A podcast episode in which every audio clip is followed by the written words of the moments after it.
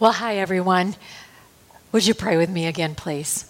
Father, we thank you for this opportunity to be able to go into your word to hear Psalm 121, a psalm that many of us can quote, but it's so important that we take this line by line and just realize that it is there for each and every one of us today, living in the day and age we're living in, living in the circumstances that many of us are living in with family, health, business, whatever. Father, we just need you so, and we need your guidance. Father, help us to listen to you today.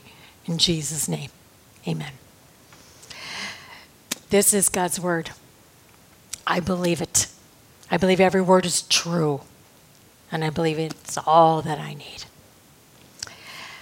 as we move into Psalm 121, it's probably one of my favorite Psalms. And I think the reason why is because is there any one of us that doesn't need help? I mean, I know we need everyday help from the Lord, but have you ever come to the place? Have you ever experienced something in your life? It's just beyond the word devastation. It's just beyond the thought of, I don't think I can go on. It's like it could be a circumstance that is going to change your life. That you will never be the same because of it. Something you'll have to continuously live with. A consequence that you will have to live with. I think this is the psalm that we go to in those kind of situations. Hear the psalmist say, I lift up mine eyes to the hills. You can almost picture yourself, can't you? When you're in that state, it's like you throw up your hands and your eyes go upward and you are just crying out to the Lord because that's kind of where we picture Him to be up there. I will, I make a conscientious choice to lift mine eyes to the hills. I don't know where else to go. Because, bottom line is, where does my help come from? I choose to make that effort to come to you. I choose to see myself in this desperate situation. I choose to come to you, Lord, because I believe you have unlimited power. You have unlimited resources. Because it says, Where does my help come? My help comes from the Lord, the Maker of heaven and earth. I mean, shouldn't that be obvious to us? That when we are in this place, shouldn't it be obvious that the automatic response would be to go to the Lord? Because He is the maker of heaven and earth. If He can make the heaven and the earth, I would say he does have unlimited power, resources. He's very capable. He's very sufficient. But how often do we choose not to go to him? We, we seek our help from other people or self help books or well, you can think of something. We so often go and reach out to anything and everything, and sometimes even everyone, except the one that we should go to, the one who has made heaven and earth.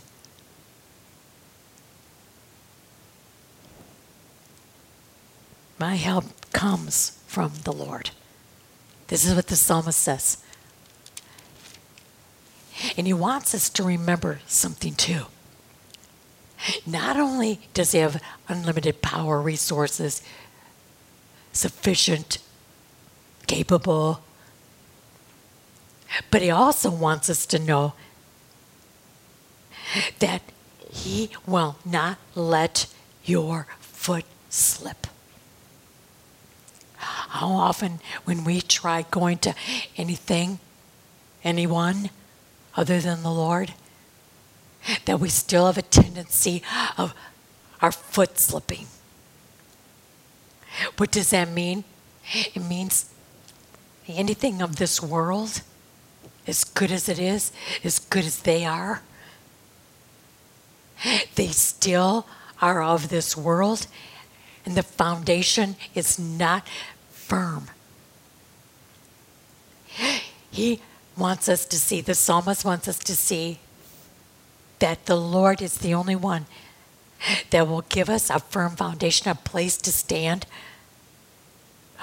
where we cannot slip.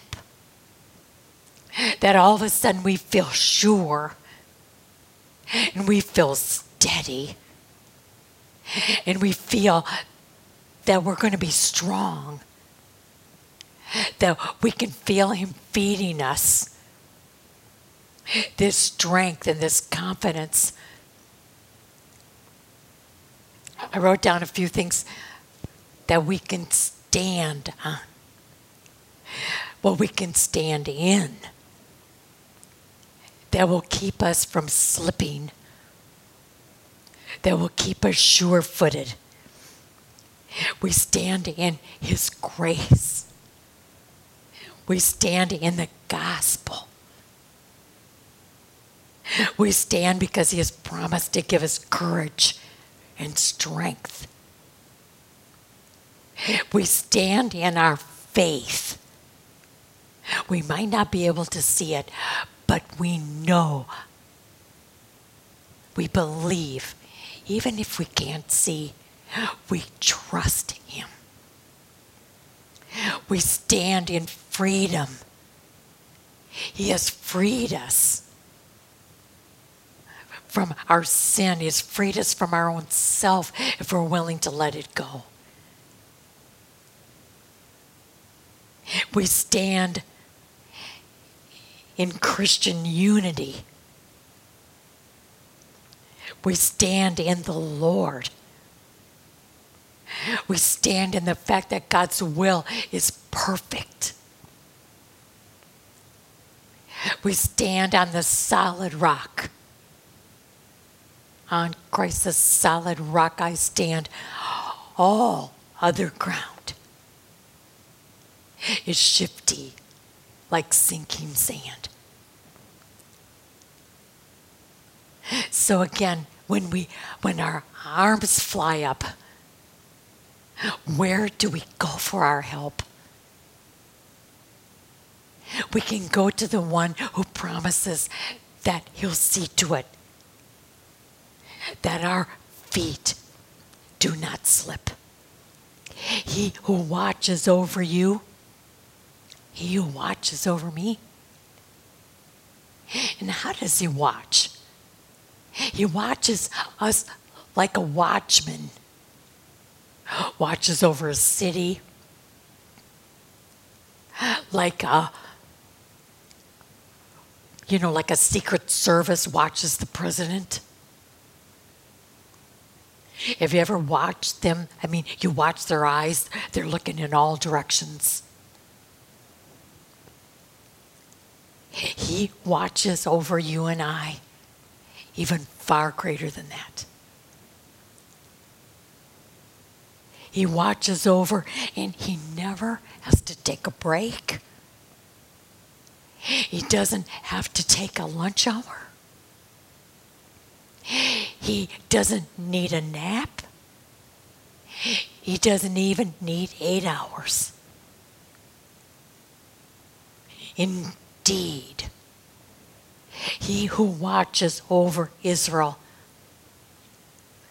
But because we have been bought and paid for with the blood of Christ, we have been engrafted into the promised people. So that's why we are completely okay is if we change the word Israel to our own name. Indeed, he who watches over you and me will neither slumber nor sleep. So, no breaks, no nighttime. He never, never leaves. His eyes are watching you and I all the time. The Lord watches over you. I mean, you think about how many times you're going to hear this in eight short verses. Do you think there's a theme? Do you think in the most difficult of times, the Lord doesn't want you to know this psalm? So that when you are experiencing which you probably never thought you were going to have to experience, the worst of the worst, and you go to Him for your help because you know you need it. Because you're going to sink fast to know that He sees it all. He's waiting for you to come to Him. He is ready to reassure you that there will not be a second that He isn't watching. And what we've learned from the other Psalms gracious and compassionate, all knowing. There isn't one second that He isn't working in this situation that looks so hopeless to you. So he repeats, The Lord watches over you. The Lord is your shade and your right hand. Why would, why would he put that in there that way? The Lord is your shade and your right hand. Well, back in the culture of Israel when the psalmist probably wrote this. In the Middle East, and, and maybe yet today, the sun can be so brutal that it could really, really hurt a traveler. And this traveler could be traveling to Jerusalem at a certain occasion and so they would definitely understand that when you have to make your way, to know that the Lord can be your shade. They, they would understand that. And I think we can too. That He can be our shade at our right hand. In other words, He's promised to care for us to be our protector, to be there. And then it says, The sun will not harm you by day, nor the moon by night.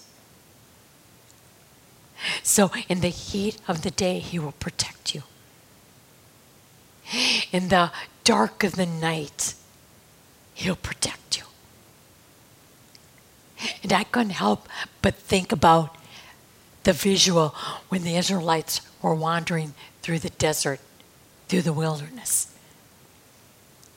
How God promised, even though they were disobedient and they had the punishment coming to them, to be able to know that God is still there, loving on them, caring about them, And he says to them, I will get you to the promised land. I will feed you with manna, and I will also see to it that you get to the right place, get to the right destination, get to where I planned for you to, to be and to go. I'm sorry you have to go through all this, but this is how you're going to get there. remember how he gave them a pillar of cloud by day to shield them from the hot sun? And he gave them a pillar of fire at night to guide them in the darkness, but probably also give them heat. Because I'm sure it gets really cold. I read that it can get down to 40 degrees. So verses 5 and 6 do make perfect sense, don't they? He wants to give us a visual so that we can see that He is there. He is there to protect us, to, to give us what we need to get us to our destination. It doesn't say that His protection and His way of getting us there is going to be easy, but He does promise that He'll walk with us every step of the way. The Lord will keep you from all harm. Now, a lot of people struggle with that, and I know I did too. The Lord will keep you from all harm. And you think, well, I know, I know so many, maybe you yourself. No, I've been harmed, I've been in accidents. I can remember one time a friend of mine told me that her mother, as she was getting older, her mother, she was still driving, but she knew that every time she got behind the wheel, that it was a chance she was taking. But isn't that for all of us? But every day, or every time she got behind the wheel of that car, she would pray, Lord, my life is in your hands. Protect me as I'm on the road. Give me a sense, a quick sense of what to do at the right time. Lord, I put it in your hands. And one time, one time she prayed that prayer and she went out and she was in a very serious car accident. In fact, she broke her neck. And so you think, well, what happened? That sweet old lady prayed that prayer. But when are we going to learn that as much as what we are concerned about our exterior, the Lord has plans to make the interior of our heart and soul more mindful of Him, more usable for Him, when it says the Lord will keep you from all harm, I don't think he's meaning our earthly body all the time. Because when he says the Lord will keep you from all harm, that means there isn't any person, accident, surprise,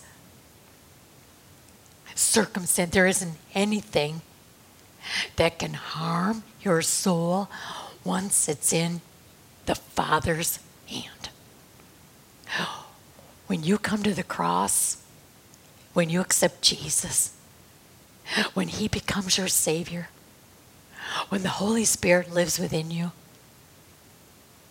when you start learning how to utilize God's Spirit and letting go of self and wanting more of His character,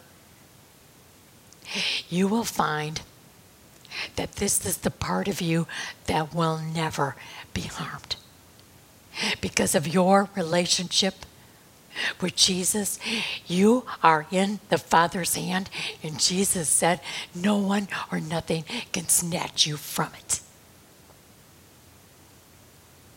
Isn't that reassuring? Isn't that comfortable? Isn't that just so wonderful knowing that, and we have learned through the weeks of Bible study that even if something happens to this body, remember when we studied in Luke at that passage where it says where Jesus said, Don't be afraid of the person that can kill your body. Remember, I always said, Hey, I'm a little concerned about that. What Jesus went on to say is, I would be more concerned. And I would dare say, fear and awesome respect for the one who then can throw you into hell. He's saying, after someone has killed your body, as bad as that might seem, you better be thinking more seriously about the one who can throw you into hell or place you into his presence. And that all has to do with how you're living your life here.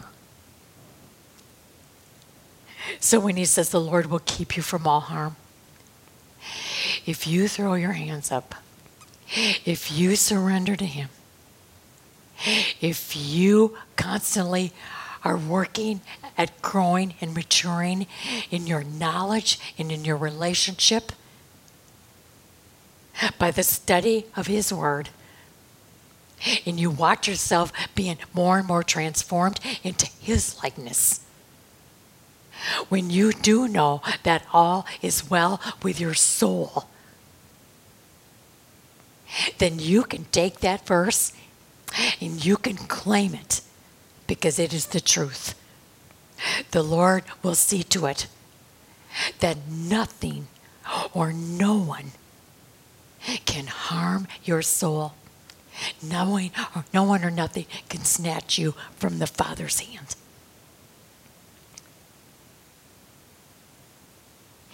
There's never a second that He is there.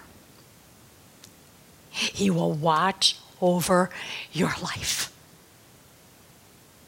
I think of how many times I've quoted this psalm, but never did I really stop and try to get a handle on that line. He will watch over your life. You are His.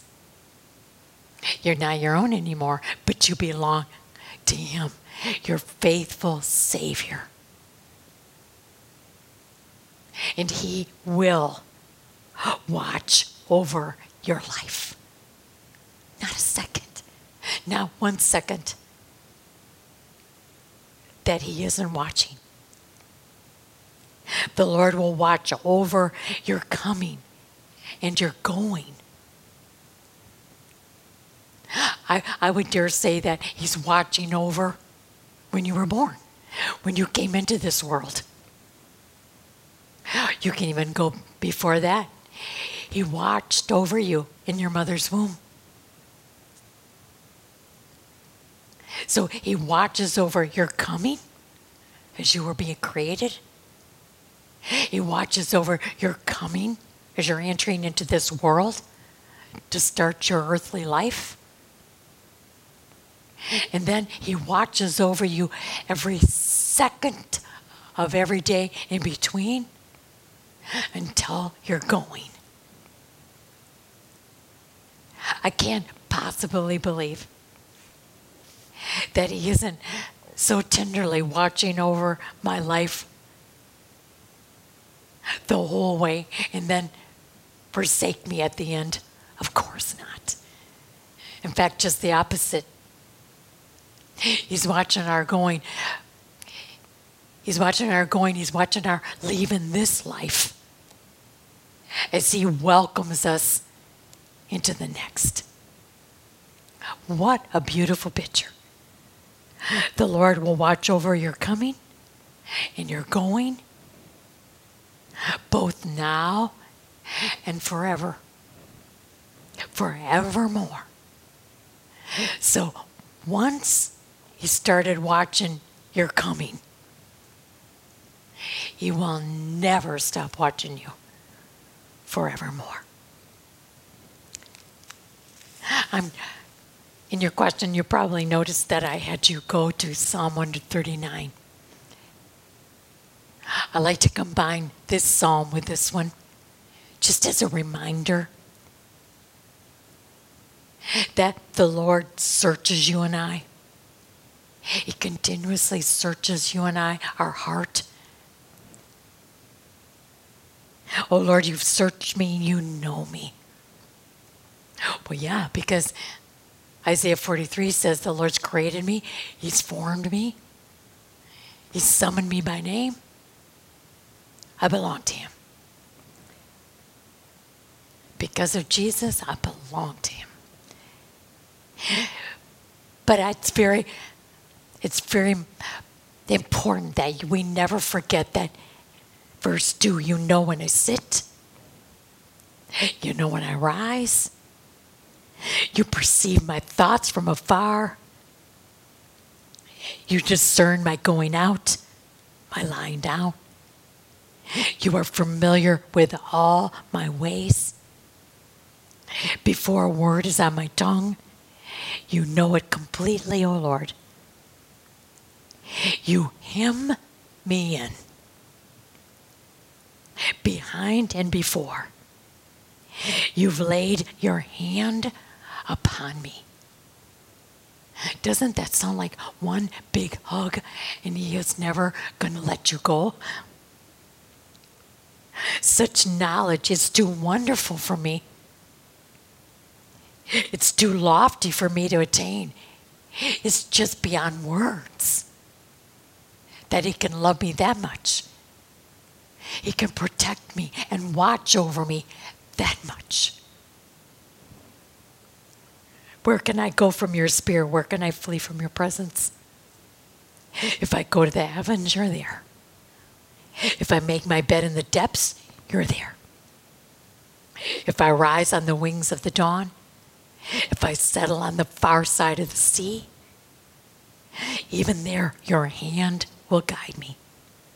Your right hand will hold me fast. Doesn't that sound just exactly like a firm foundation?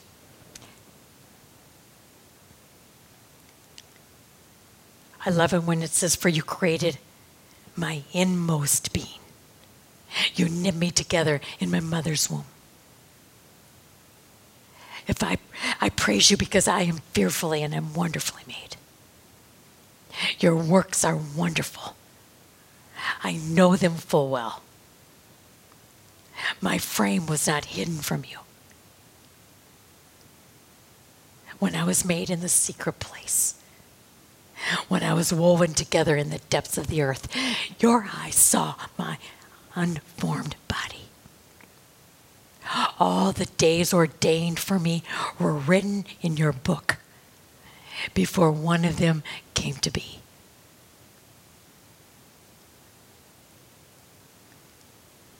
Isn't that something? And the psalmist also said, Sometimes the darkness will come over me. The psalmist David knew so well that as well as he walked with the Lord, sometimes darkness just happens to come. Life can just throw darkness over you.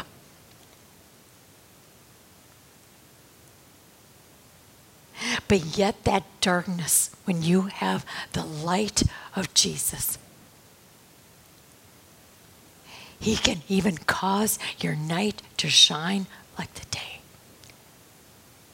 He can give you such a peace and a comfort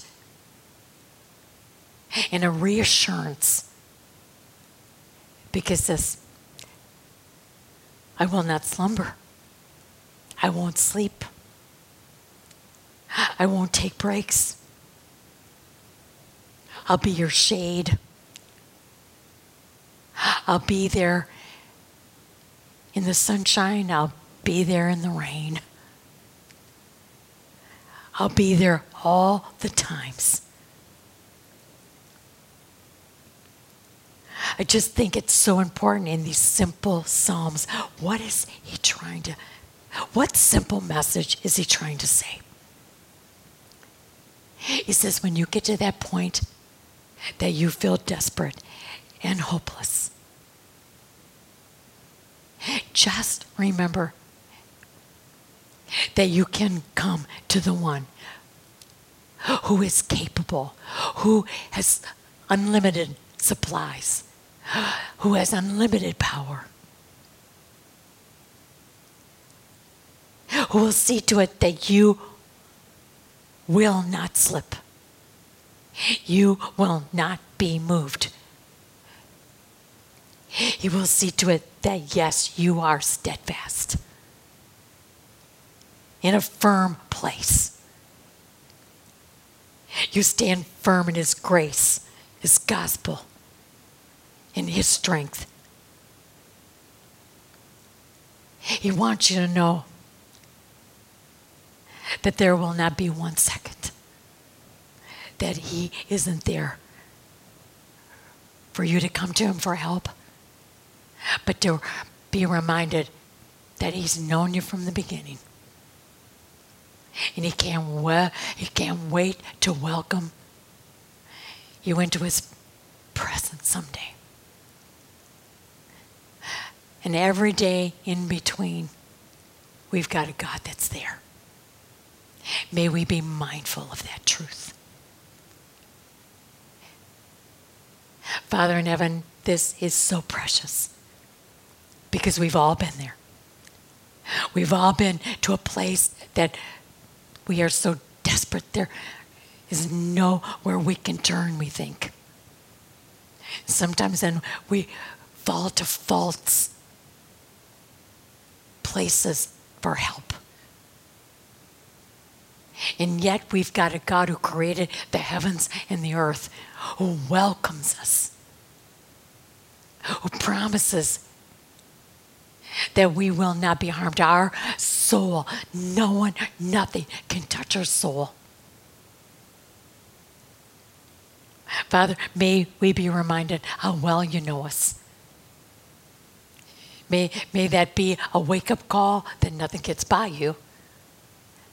But in this context, may we be so comforted. May we sense a real comfortable feeling knowing that we we are being watched by you, the one who loves us so much. Father, we just give you praise for just these simple reminders that can make such difference in our behavior. In Jesus' name, amen.